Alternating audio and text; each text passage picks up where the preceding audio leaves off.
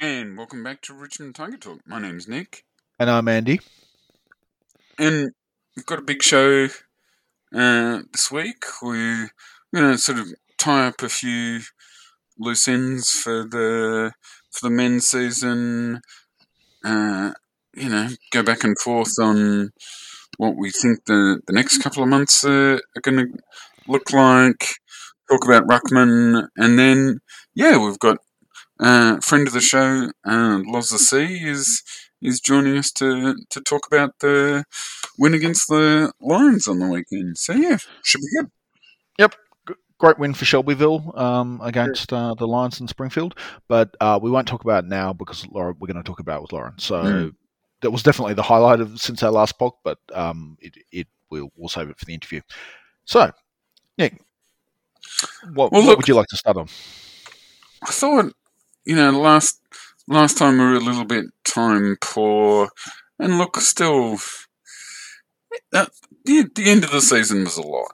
Um, particularly the the Trent Cotchin Jack Riewoldt farewell game, the game out at out at Port with a with a couple of uh, debuts. How did I didn't feel like we got a chance, but how did how did you end up feeling about the men's season? Oh, that's starting on a down note. Um, look, the thing about doing the podcast and also about if you occasionally invest in futures betting is that you you do have to you actually have a record of what you said. Um, and yeah, like if you told me Gibcus wasn't going to take a game, play, Tom Lynch uh, is going to be injured in a way that he missed most of the season, and you're not, sh- we're not entirely sure if he's going to play next season. Um, we didn't make the finals. Uh, none of the young players like wound up sort of being while showing flashes, and I'm, I'm not getting down on Mm. it, but you know, no one really super emerged. Swansea didn't play a game. Oh no, Swansea did play a game, didn't he? Swansea, yeah, Swansea did, but yeah, over disappointing season overall. Like, like there's there's no way that if you told me this was the, being the like the one positive though, and, and sorry, I should have started on the positive is like Cotchin 300 was obviously highlight. Like we the way we handled in a dignified manner the retirements, like they really went on the shi out on the shields. Like, yeah, that was good. it, and if you had realistic expectations for both their seasons, like if you didn't sort of if you didn't hype up the sort of he's the and Jack said it in in tongue in cheek, but the the Cotchin uh, what do you call um, Coleman Cotchin or something like that. um, like like Jack didn't really mean it. he was he was tongue in cheek, but you know the sort of if you don't buy into the preseason hype machine, um, uh, and we had pretty low expectations on Cotchin uh, Mm. preseason. Uh, I actually thought he had a pretty good season relative to uh, what I thought, but um, well, it's probably about par actually. So like that that that bit was the positive, but yeah, overall, um, it wasn't all bad. But yeah, it, it wasn't it wasn't remotely what I hoped, and not only in the win loss, but also in the development of the young players. But it wasn't all bad. That would be my summary. Yeah, it, it was a pretty, as you say, it was pretty frustrating in a lot of ways. The, you know, Jud, Judson Clark, you know, of the 2021 draftees, uh, I thought maybe Judson Clark made the biggest step forward, and so of course he got injured. Um, But he got injured in the VFL, right? he did, but um, he was Like he was right on the, the cusp of of senior selection, and yeah, and he he he played some nice footy. He did, and like I wrote it all year. But like again, I had high expectations from him the start of the year. I think Mm. he's a great footballer, and sort of when he played well, he he was kind of living up to expectations. But yeah, the, the fact he got dropped and then he got injured, like there's not a single young player I could point to and said, yes, that was even more than I expected. Mm. Um, so James James Trezise notwithstanding, given he started started the season as a uh, obscure VFL recruit from country footy. yeah, and like the, the there's lots of like positives, uh, Mm. in, and like you know the emergence of young. Uh, actually, no, maybe um, yeah, true. Tyler Young. yeah, that that he definitively e- exceeded expectations. So that, that was and by a long way. So yeah, that was like it wasn't all bad. Like it, it's it's not it like all football seasons. There's a mixed story, but yeah. But um, are there any other sort of like I've I've put out a lot of the lowlights, but was there any other little highlights for you? Oh look, Jack uh, Jack Ross taking a step forward. Uh, I enjoyed. Fair, fair. Um, yep.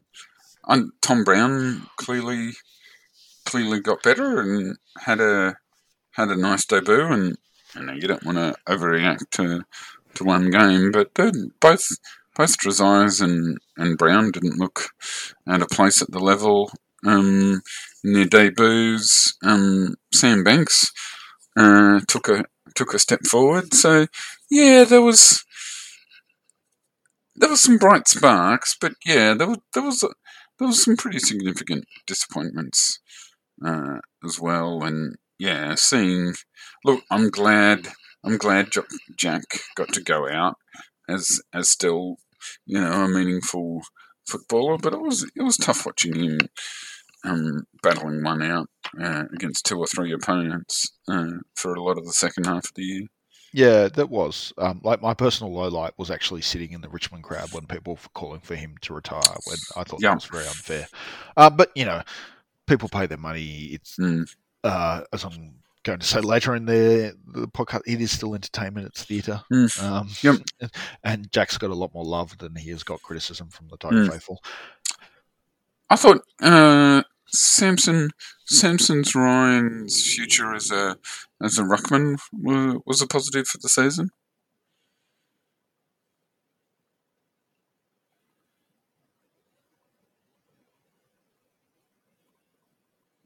Andy. Sorry, I was just going on a rant about a ruckman, which you shocked. which, uh, I, which I totally queued you up for.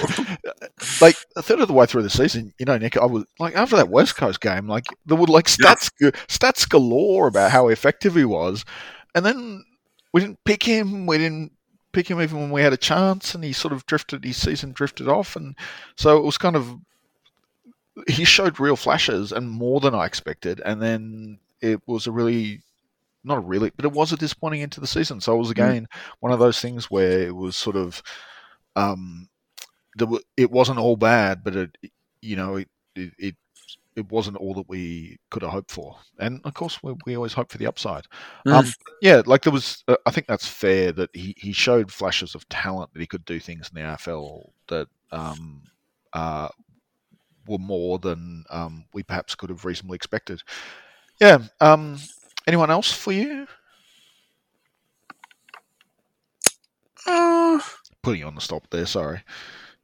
No, I th- I think Bauer actually getting to play a senior game was probably probably would have put that at 50-50 at best. Yeah, that that was, well, and the the Matty Coulthard debut, um, the the Happy Valley, uh, Glenelg, um, uh, Richmond uh, transition was was pretty incredible. Um, it was fun, and look, it gave that that Hawthorn game was like I yeah. really enjoyed that. Like that was fun. Yeah, you got to in every AFL season, ninety four percent of the teams don't match don't reach their ultimate game for the ultimate no. goal for the season. So you got to take your your happiness no. as you get it. The I really enjoyed the Geelong win uh, as well. The, the Cochrane three hundred was probably the highlight, but the the Geelong win was pretty fun too. Yeah, that no, agree. And look, Soldo was more competent as a forward than I I, yes, I had, no, I had hoped. Um, so yeah, that that was good. And um, Nick, just if I may tangent briefly, um, you know, uh, we frequently get uh, feedback on uh, that I don't talk enough about rucks, and perhaps I could just mm. expand on it and hide my yeah, light under a draw, bushel. Draw upon your, your obvious technical knowledge. Yeah. yeah, like did you know Nick? I played in the ruck. No, I didn't actually. No. It might be a shock to the listeners, but yeah, and I actually still yeah. do play. So you know, it's. But anyway, just bring it up, just for as a once-off. Someone did uh, bring up because we rushed through it the score launches statistic that I mentioned mm. last yep. week. That Soldo was top five in the AFL. Basically, what it means is. Um, if you get an intercept mark, a contested possession, or a hit out to advantage that leads to a score, so it's it's that you know you initiated the scoring chain, um, and uh, because of the way AFL works, um, Ruckman do dominate it, but um, the leader in the AFL for that was Sean Darcy. Uh, second was Riley. Uh, Riley O'Brien, but I would make both the point that both those guys have had a lot more opportunity than Soldo. Um, mm you know, their, their first rucks. Uh, Kieran Briggs, who had a great season, if you if you're a mm, record aficionado. Uh, Darcy Cameron playing on a good team. Um, and you know got lots of opportunity in, when he was first ruck, and uh, yeah, fifth was Soldo, and he's mm. pretty close. It, the there wasn't a huge gap between the, those players, so that's the, st- the, statistic, and he's just in front of Jarrod Witts, who gets a huge amount, much more hmm. opportunity. Mm. And uh, oh yeah, who Tim, has Tim virtually English. There's virtually no backup. Um, yeah, the I think the Soldo's uh, last last few games um, definitely helped with the argument you could play him and him and Nank in the same team successfully. I am a bit nervous, Nick, that we have now got two developing rucks, uh, as in two project rucks. Uh, we've just signed another one, and I'm taking you up to talk about him. Um, and we kept um, uh, so we, have kept two developing rucks. We've got Samson, and we've got the captain. I, I, was slightly nervous that, yeah, we are setting ourselves up where we're getting more to to perhaps potentially trade Soldo, which really worries me. But anyway, that's that's just my uh, personal insecurity. But do you want to talk about the new guy who's joined the team? Yeah, so the look, we we mentioned about him uh, a bit a bit last week, and look, the uh, you know the uh, so the the club uh, formally announced uh, Oliver Hayes Brown and his magnificent mullet uh, joining the club. Um, look, I think I don't think it's he's irrelevant player for the senior team next year. Like I think, I think if if all goes well, um, he might be able to help out in in 2025 in a backup role. But I think this is one of those cases where you you recruit a player several years ahead of ahead of when you you need them and and look he's a you know he's a big strong boy i mean he looks um uh, like he's a lot. He's a load. He's a he's a lot to deal with uh, on the basketball court. He's um, if if he plays the senior game, he'll be the the tallest Richmond senior player ever and the second heaviest senior Richmond player ever. So, yeah, there's there's probably a bit of uh, trimming down as he uh, builds his his tank. Um, I did think, look, one thing with with Ivan Soldo coming from a basketball uh, background, like he's he's never been a real endurance pig, the way that someone like Nank is, and, and maybe maybe you know who's to say what uh, Hayes Brown can be with time, but yeah, that's that's going to be a real challenge with him. But look, you've um, did you did you know that Scott Pendlebury had a basketball background? Yeah, and um, as you pointed out with me, because you, to me, as as you uh, have a background and you've got some good friends in the in the basketball development um, pipeline, mm. that Pendlebury would have been a fringe player in the NBL. Probably he just wasn't that good. Yeah. so so Ollie Hayes Brown actually probably um, is not that yeah, different. Was it, was it, was it, was it, well, actually, was a noted, uh, played some half decent minutes for the Perth Wildcats. So yeah, yeah. So it's probably roughly in the same tier of player. But I just I think like even if you play two rucks and you play Soldo and Nank and everyone's fit, you're playing three rucks in the VFL now. Yeah, I uh, I'm not. I, I was surprised that it seems like that Colina will will play again next year. To be quite honest, but so was I. Who's, um, like, who's, who's to say? He's, you know, he's, you know he's been around a while. Anyway, um, I was what, just I'm insecure about this point. Yeah.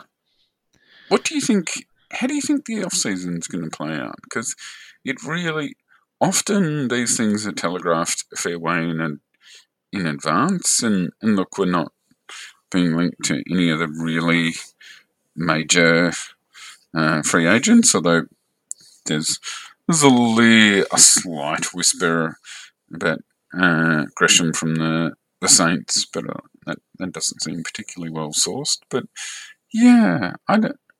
And and look, the the dusty rumor mill is has started again for I don't know what is it the tenth the tenth year in a row, but much less so than usual. I I really don't I don't feel like I've got much of a sense of how the off season's going to play out.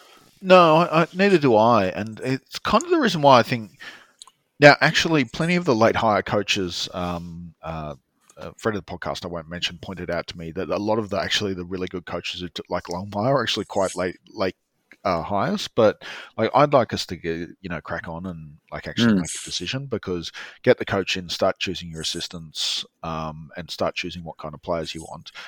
But I've got no idea either. Like I kind of get a bit nervous. I don't actually like maybe I'm a bit burnt from last off season, but like I'd almost like let us like us to settle and see where the list is because like if Lynch is healthy, yes, go for it. You're still in the window, but that's a big if. And um, like what's like if, if someone's perfect comes along, but you know I, I'm I'm sort of almost be a like we we had two off seasons last off season. Maybe just sit sit sit pat next year and see what the new coach does. But and you know maybe pick up a few fringe players, but not go for a big splash trade. But I, I don't know. Like I, I'm I'm maybe a bit conservative about these things, but I, I don't have a strong take, and like there are some No. needs.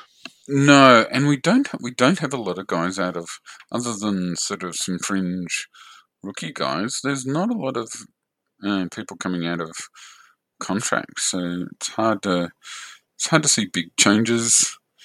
Uh, I think, but yeah, it, it's a it, it's a strange situation. Like I do, um, I'm very scared. Uh, it's highly unlikely, but not impossible, that something happens uh, with Dusty. But yeah, there, don't, there doesn't really seem to be any any noise about any any of our other players um, being moved on to other clubs. No, and we're, we're, we're recording today where Dusty was seen having a coffee with Dimma, Dimma on the Gold Coast, and Dusty doesn't normally go overseas for his overseas trips, so um, I- wouldn't. That's not made up media crap, but Hmm. also, uh, and that's we don't speculate on that kind of stuff. But Hmm. um, I I could live with that if that's what he wanted to do, and there was a fair trade. Um, uh, you know, it's not Mm. Uh, the, as much as I love. It'd be it'd be tough to watch. I want him to play 300 games for Richmond. So, Yep. uh, like, th- that's that's my base reaction. But I also understand. But what I would be, what I don't want to do after we got screwed on the Dimma trade, I don't want to do another. Oh, he's done a lot for us, and we'll just let him go for free. No, like play hardball. If he wants to go, that's fine. All our blessings, but Gold Coast have to pay. Mm. That would be my position. Is we we definitely got screwed on the Dimma thing, and now that he's poaching some of our staff and our players, I'm even less sympathetic. The so Gold Coast have a number of really good academy kids. So uh, if anything happens, it's going to be for players, players, not picks. which is not the end of the world. It's not the end of the world. They've had a lot of high draft picks in, in recent years. All right. Um, is there anything else that's sort of on your? but w- w- Look, this will evolve, and maybe we'll get a bit more information over the weeks. Uh, be Hmm. nice. Um, like, like it's actually a difficult time, right? But like, if I was a Hmm. Richmond assistant coach, I'd be really nervous right now. And I know. Look, I and they're, The- some of them are beloved. I know, and I look the the you know that we gave we gave Rutten a job after his uh, terrible experience with Essendon. I'd be really sad for him to move on. I'm deeply fond of uh, Steve Morris uh, with the VFL. Um, Xavier Clark's interviewed for the senior job. I'd be I'd be uh, sad to lose him. I like minis. Uh, very very likable. Like like all the you know Kane Kane Lambert uh, as a as a development coach. It's it's hard not to like them all. No, I, completely agree, and that there's just so much good. And uh, I completely agree with the coaches, and, and, I'm not at all saying that, but maybe with the players is uh, like you can see why it's hard, what why maybe we need a fresh perspective. Um, and I hear great things about Mini, so I'm I just not a strongly held opinion, but this era was just so grand that it, you know, you can you can see why the difficulties are sometimes moving on. And I'm, I'm no way criticizing this, but there is a universe where if Cotchin doesn't do his calf, maybe Thompson Dow doesn't get another contract. Like mm. these are these sometimes it's just it football's a brutal game. Like I'll never forget Michael Voss not being able to this brilliant player, mm. brilliant premiership captain, but as soon as he's he's I think he had an arthritic knee, mm. he lost he lost his pace and he was just shot. And it's a cruel game. It doesn't care about your reputation. It cares about whether you can get to the spot. So yeah, um, God, that was a bit dark. Um, but uh, um, we're looking forward to a new coach. We're looking forward to a new coach. Hopefully, in the next couple of weeks. And I, I, just, I could never make the decisions. I'm not saying hard decisions need to be made, but I, I could never make them objectively if, you know, if they did. Does it make sense? Yeah.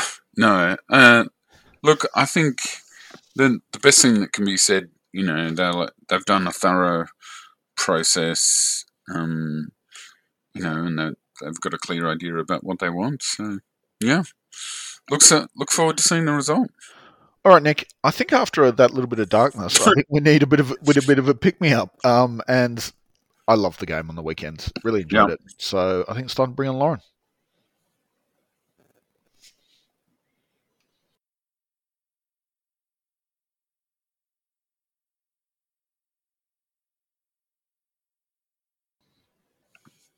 And welcome back to Richmond Tiger Talk. My name's Nick. And I'm Andy. And we've got a very special guest, Loza, uh, Loza C, um, from at Loza C, who's, um, I think she's here as a uh, AFLW expert, you know, passionate, passionate Richmond fan, friend of the show. Have we missed anything out?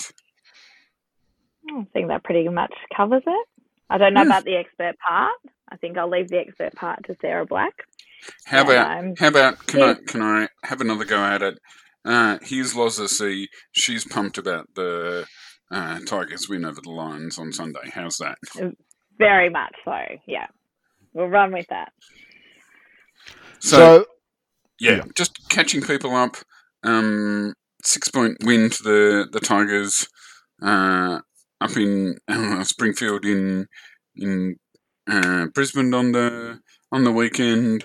Brisbane's uh, second regular season loss in the past two seasons, both of which uh, to Richmond. It's a it's a pretty good place to be. Yeah, it was exciting, and uh, it was a big victory for Shelbyville. But Nick, I'm, I'm going to go with a big call early just to get the hot takes out of the way before uh, Loz comes in with a more sensible analysis. well, I don't know but, about that. I've got a few hot takes. But anyway. But, um, look, look, this is an impossibly high bar to set because it's a historic making team that, you know, broke a forever drought. But there is a little shade in this AFLW this year's AFLW team to the Richmond men's 2017 team. And like, I'm, not, I'm, not, saying they're going to win a premiership. Bring bring bring this spicy take on. but there was that 2017 team was, I think, the first team that always kicked and always like just kicked so often in games. Like it had the odd shocker, but it was always in games and it always tried and like you always had faith in them and turning up and putting in a really good effort. Mm and that's what I'm starting to feel like about this team from this last year and this year. Like they lose games, but you know, if if they're in a bare knuckle brawl, they will they will last and last and last, and and they just outlast a, a, a lot of teams. And felt like we did that against Brisbane. They're they're, they're a really likable team to watch. But what do you think, Loz? Um, well, firstly, I'm just going to do a shout out to um, Port Melbourne. I don't know if you mentioned it in previous podcasts, but obviously, Port Melbourne VFLW team won the flag. So we now call it Flagport. Um, and it was so fabulous to see so many of our AFLW listed players and our coaches and our leadership people down there at those games and supporting. So to see our affiliate teams and to see them win success, of course, that makes any team hungry for success. But I feel like some of those building blocks are really there for what I'll say at the end about what I think might happen this year. But um, yeah, I think a lot of talk I don't know was around is this our best win? I probably say yeah, it is our best win because to knock you know last year's grand finalists off round one um, is a pretty big statement. It's also has to be measured with the fact that Brisbane have lost players and mm. you know there's been movement between teams but I think for me I still think last year's win against the Lions was probably like a really pivotal time for us because it was at a time where we did lose really close games and we did have some shockers of games and we did sort of forget to win, the will to win. And I always said last year, like I was waiting for that big scalp. I could see behind the scenes, the scenes, the system building, and and the little things they were trying to do. And I think we saw that a lot on the Brisbane game this year. But I feel like for me, last year we had the hot girl hot streak, which was unbelievably fun. Mm. Um, but I think they appreciated they could win and it was fun and it was exciting. But I feel like this year there's a really steely determination that they want to be winners. They actually know what it takes to be winners. And I think they went in probably going, you know what, we've got a super tough draw and went, you know what, we're going to put that to the side. Let's just put that all to the side and go, what do we want to do? What does our system say? And I think Ryan Ferguson in that first quarter um, huddle, you know, was like, we're doing all the right things, just keep going. When you could look and go, you know, there were sparks everywhere. you know, those two sisters just seemed to be everywhere over the ground. Um, and Courtney Hodder was just everywhere as well. So. I think, you know, they were unable to hold that back, but to be so positive at quarter time just sets it, it shows us the mindset and maybe the values that we don't always get to see. Yeah, I, I think it, there was a certain amount of maturity because uh, they were far more positive than I was. I don't, don't, know if you heard our show last week, but we were. I was a little bit worried by the the preseason form that was okay, but yeah. cer- certainly certainly not beating beating Brisbane up in Brisbane uh, round one. Well, I mean, in fairness, we were five to one, four to one underdogs, so hmm. you know you weren't you weren't Robinson Crusoe. I think uh, Loz to the to the point that you know, uh, uh, like it's one thing to stick to say stick to the structures, but the thing is, this team does, and um, like I like at, at quarter time, I thought Brisbane was everywhere, and like it was actually I was slightly dispirited, but you know you probably had more faith, but uh, and, and then the way they just responded and ground and ground and ground, and then they had an unlucky goal kicked against them in the last, and they still didn't give up. Yeah, like they, there's obviously a lot of belief. And one question I wanted to ask you, because you know sort of the more inside, like I'm, it's obvious. I, I said this last year as well. They seem to have a really good team, like a leadership team spirit. And you mm-hmm. mentioned Ryan, and I think maybe don't think I'm wondering. I think both our captain and our coach are underrated, but like, where do you see? Who do you see as the real culture drivers?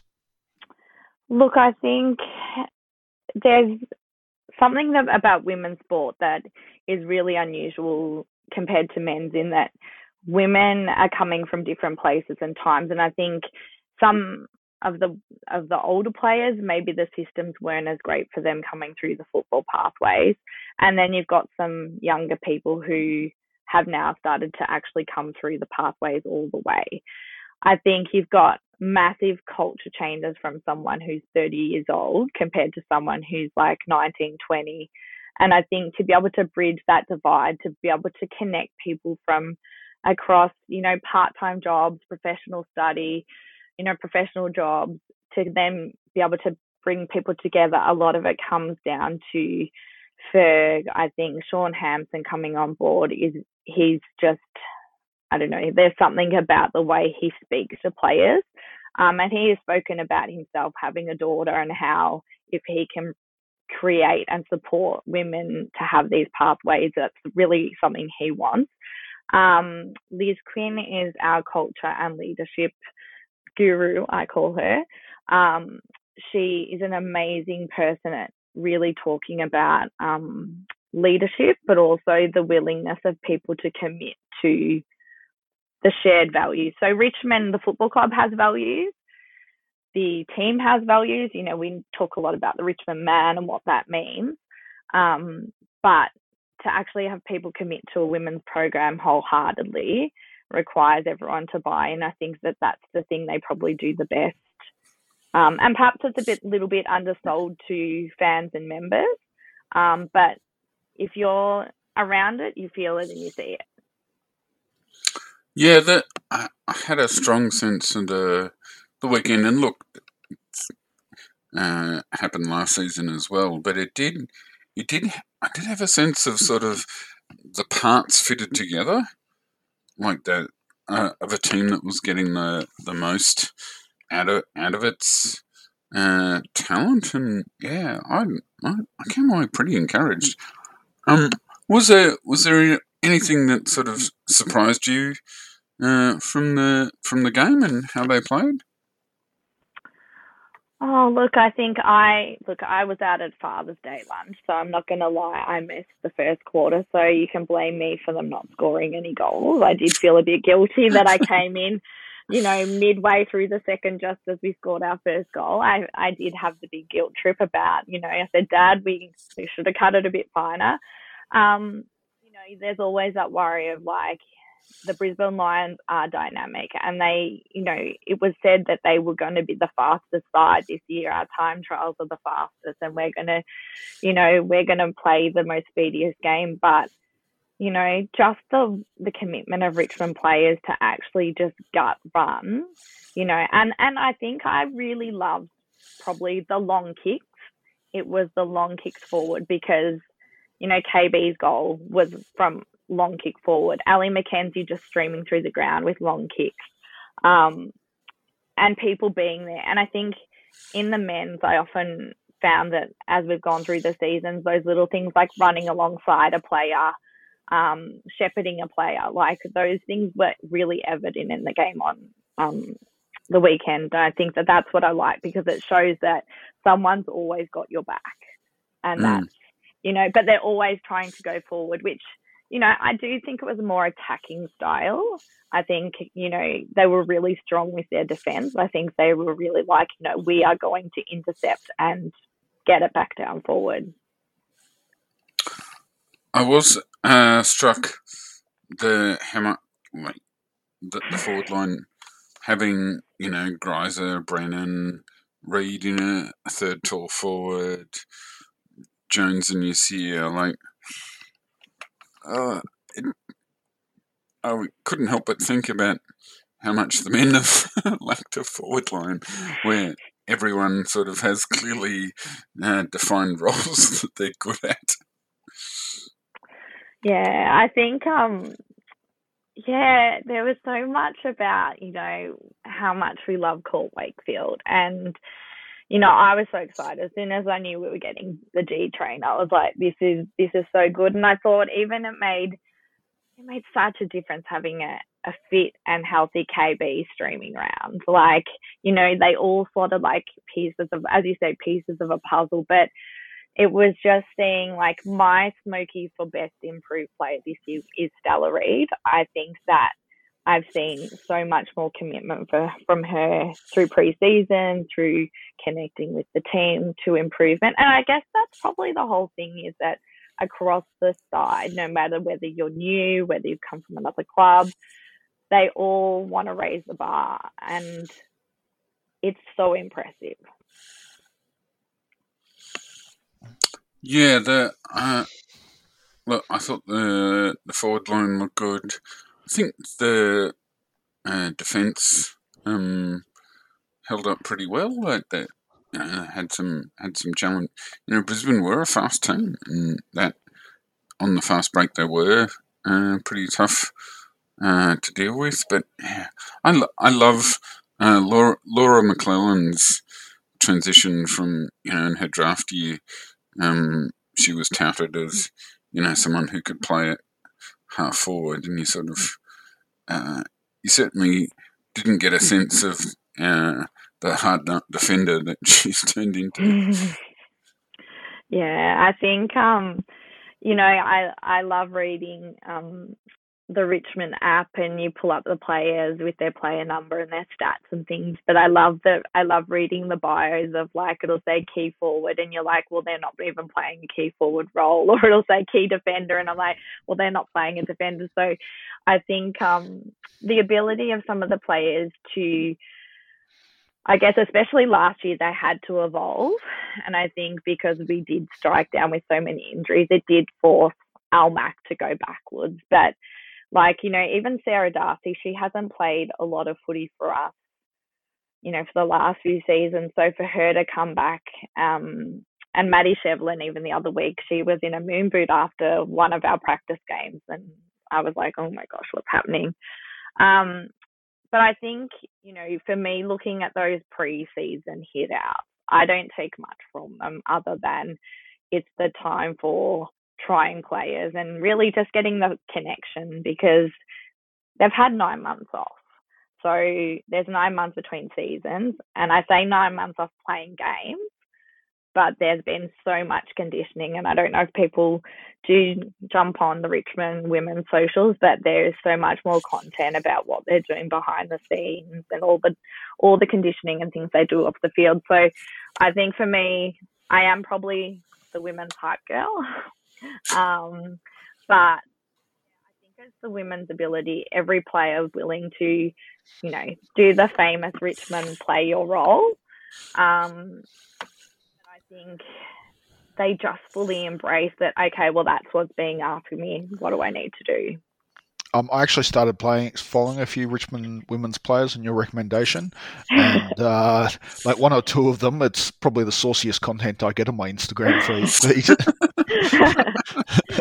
um, uh, which probably indicates my preferences. Uh, now, I did want to uh, look. This is maybe uh, look. I love the theatre of football, and I, I, I love pro wrestling, and I think football clubs can be a bit too serious about themselves sometimes.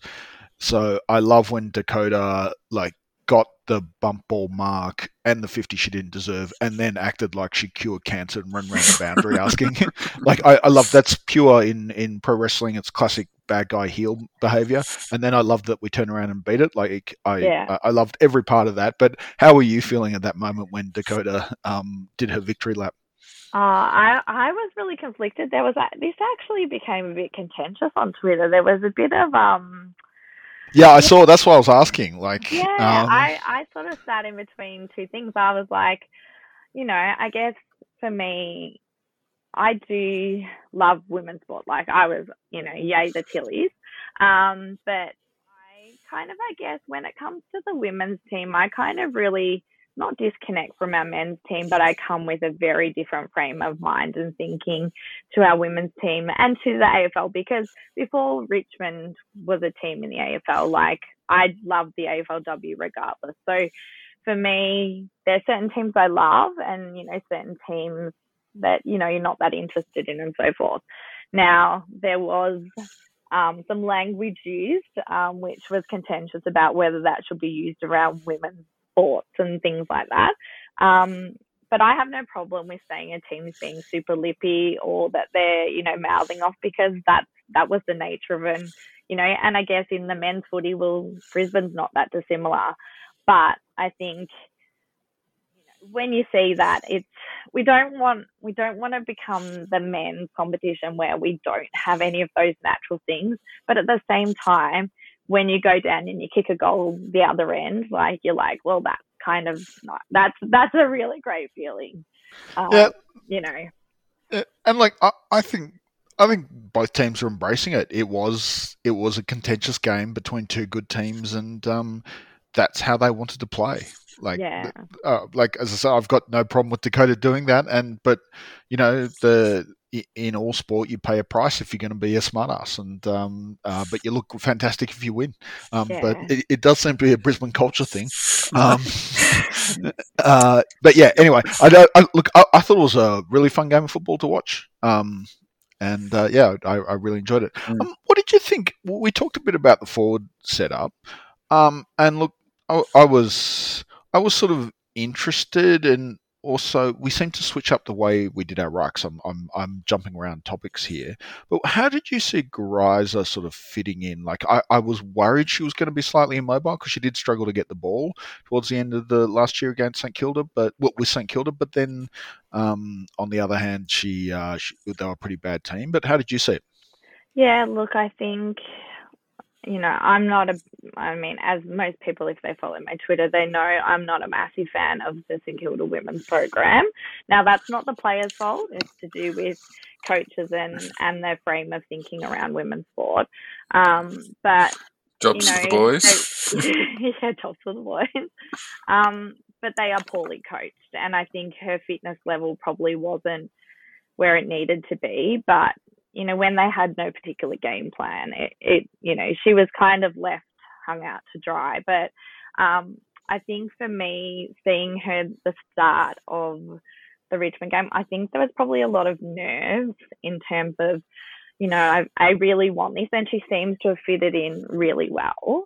Um, but yeah, I think there's probably a bit of nerves, and I know there was like Poppy Kelly was down there for a bit, and I think it's just I think it, when it got going, as I said, was when I saw KB really moving really well and being that link between sort of, I think she's really great, probably KB at setting up and making space. Like Katie made so much space, and especially that last bit with um, Greiser, that last goal, it was like she's made space so that these things happen, so that you know all the players had to go on that on that spot. But I did think that at first I was a bit nervous because she did seem to be, I guess, tentative maybe when she was going for a few of the marks or didn't quite judge the footy. And I did, yeah, have a bit of a, I don't know, kind of like a, maybe she needs a bit more time and space. Yeah. But yeah. I, I, must say, I, I came around on her a bit. Like, like, I mean, obviously Katie's the star. Like, I, I actually think I think Katie, as I said, is both underrated as a leader and a player. Like I really think she wins the key contests, and halves the ones she doesn't. Um, but there was like okay, so Greiser had the beautiful kick for goal that everyone saw, and you know that's what's written on the box of her. But there was a moment in the fourth where she got a contested ball, and it was a hacky kick forward, but it took a bit of mobility and and hard work, and I kind of went, ah, she's she's got she's more than a one trick pony. Yeah, I think for her is just fitting into the system that's Richmond. And I think when you've come, as I said, from a system that perhaps not so strong, the fitness, you know, levels and that, you know, I don't know, my, perhaps mindsets aren't there. I think to come to a really strong side that has really strong commitment and expectations, you're trying to, you've got to get into the mindset of like, the goals aren't just going to come to me. I have to work. But also, if I don't get it, I'm trying to set it up for someone else. Yeah, agreed. And I, I really, uh, I do. Sorry to like labour the point, but I, I think Katie is a very smart player. She goes to the right position. She pushes down when we're in trouble, and you can. She just needs to learn to play off that. Mm. Yeah, I think Katie, just to see her. I mean, I don't know if many people know how long she had that foot fracture for. Like it was just, it yeah. seemed to go on to season, onto season, onto season. So to see her for nine months without a moon boot and to see her moving through that center was just like, I think, you know, like you said, Angie, I think we've forgotten how good a footballer at her peak she really is. Like, we really are lucky, not just in the leadership, but when she's fit and firing. Um, yeah, she'll get some really good votes if she, you know, can keep that up well, there's going to be, unfortunately, though, for her, that um, uh, as long as she stays fit, uh, there's a pretty good chance the MVP, um, the, the, best and fairest winner, like we haven't mentioned her yet on the pod, yeah. but um, you know, we obviously are blessed that we have, you know, if not the best player, the top three player in the league. Mm. Yeah, or as she calls herself, the over dramatic. Um, Mon Conti, as she said, she was she was recorded saying, "As I do over dramatize, as we all." I don't know if everyone else did, but I certainly, you know, started to have heart palpitations when she went down injured. Yep. Yep. when uh, yeah, and uh, she's limped to the boundary line, and they're furiously working on her calf. Yeah, there's there's the season. and then you pan to the person next to her, who is Ellie McKenzie, having her calf and her knee, and on the on the on the microphone, and you're kind of like, "What is happening? We've only got like three minutes of the game to go." Yeah. Well, um, Mon's uh, thankfully picked for this week, but sadly, sadly, Ellie McKenzie is uh, going to miss. Although they seem confident that uh, it'll only be one week, but um, yeah, the Sarah Hosking back, which is a which is a good a good replacement. Um, I wanted to ask, um, Kate Dempsey, like that was, is that the best game she's played? She's pretty damn good. I actually think a lot of people really underestimate her. Um, you know, because we look at Bec Miller, we look at, you know, Ailey Sheerin having a blinding year, but she was a pillar last year in, you know, pretty decimated defence. Yeah, definitely. Um, actually, speaking of the defence, it was it was nice to see that clearly no sign of second year blues for Elise Sheerin. Oh my gosh, I was just, I have the biggest crush on Ailey Sheerin, and to see her running through with ribbons in her hair, it's just, it just looks like, like watching Yeah. Hugo, Hugo with the mullet. It's like, you know, a bit of Haley Razzo running through. But I, I think, um, you know, I, I do have a quote for her that I'll say in my predictions later. But um, yeah, she's she's not here to mess around. Um, yeah, she's. A, I- I'm a big fan of the ribbons in the hair too. I think you know if Hugo stays a tiger, uh, he might think about adopting that too because it's a good look. Well, um, speaking of uh, questions, was the how you know clearly a great win. How how are your expectations for the rest of the season? Well, I don't I don't know if I should say yet. I feel like this is more an end of the podcast thing. I guess I, I wrote down a few things because I guess there are a few things like I, I I've got like a bit of stuff for off field and a bit of stuff for on field. So do you want me to run with the the off field stuff? Go for it. Yeah, so I I guess like I'm on here, and as everyone knows, I'm pretty much hype the rich the Richmond women, but I really want people to embrace and come to games if you can. Um, you know, like it's great to see and hear that people want to know more about our Richmond women's team. But if you can get out to games and know Ikon Park is not going to be our home, but like, you know, we we just have to put that out of our minds and just make it, you know, make it as much of a Richmond home base as we can. Um, get out there and wear your Richmond clothes. There's AFLW merch.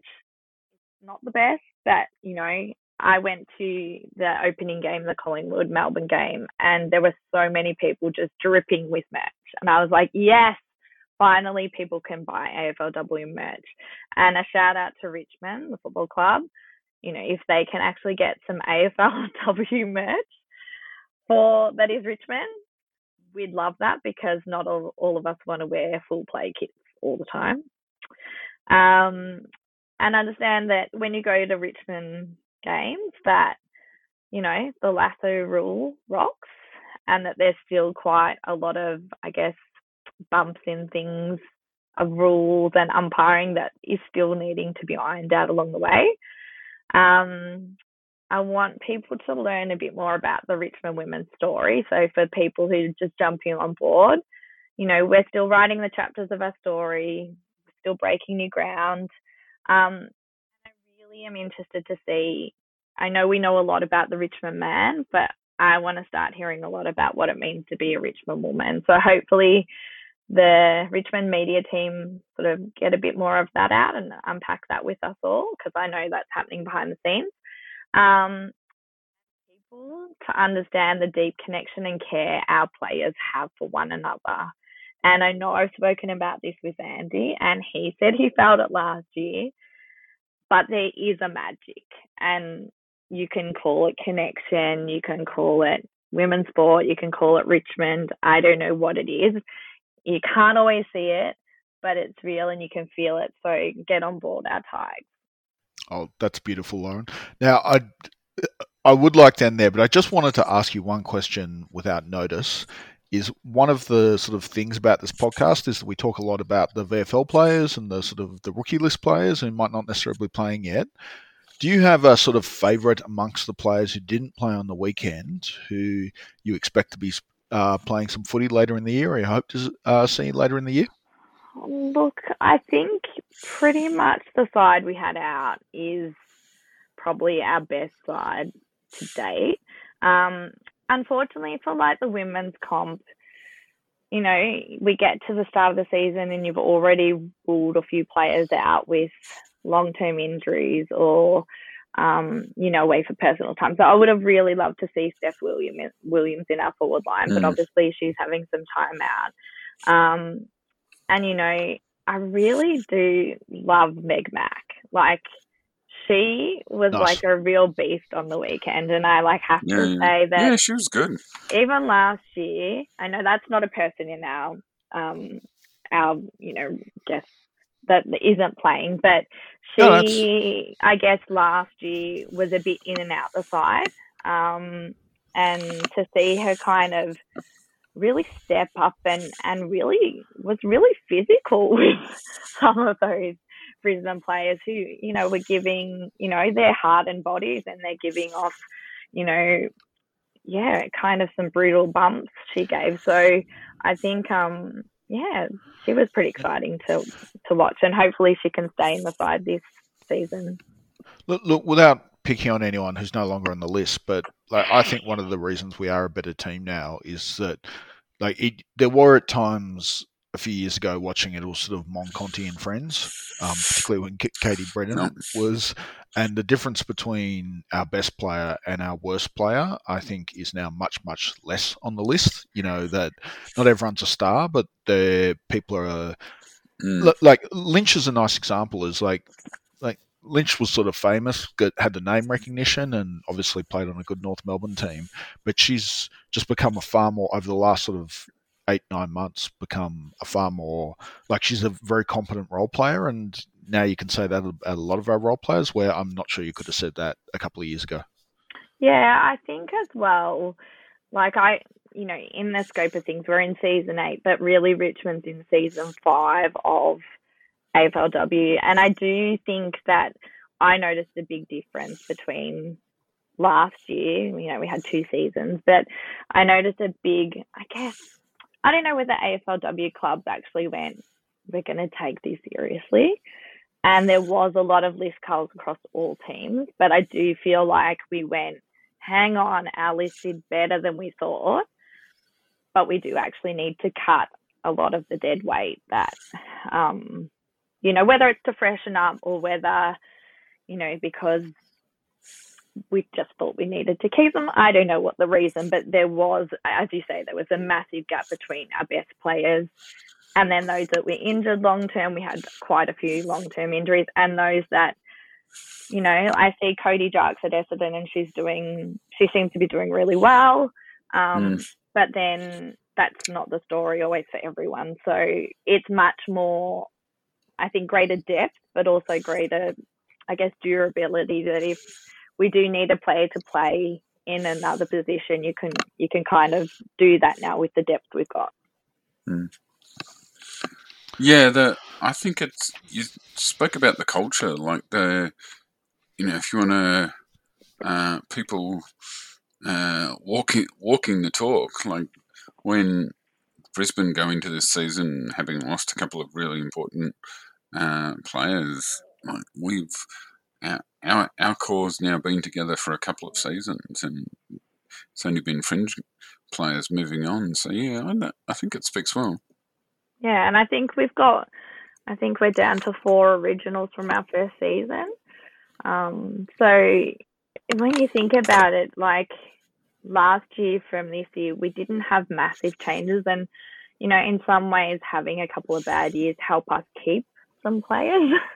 if that makes sense. That you know some of the teams when the expansion came through, like you know there was big sort of you know eyes on Ali McKenzie, which sort of I think sent shudders through us all. But um, yeah, we've been largely able to keep that group. And I think you look at it, you know, the premiers from last year in Melbourne, they've kept so many of their core players throughout. And, you know, I think for Richmond to be able to, you know, see so much improvement in players last year, it meant we didn't need to be so hard with our recruiting. It meant we could go, okay, we really need that forward. So then we can look at, you know, what else we need in terms of maybe like if someone gets injured, we can have one someone step up. Well, thanks very much, Loz. We appreciated that. The so are you are you officially keeping the lid on it for the for the rest of the season, or is the has the hype train left the station?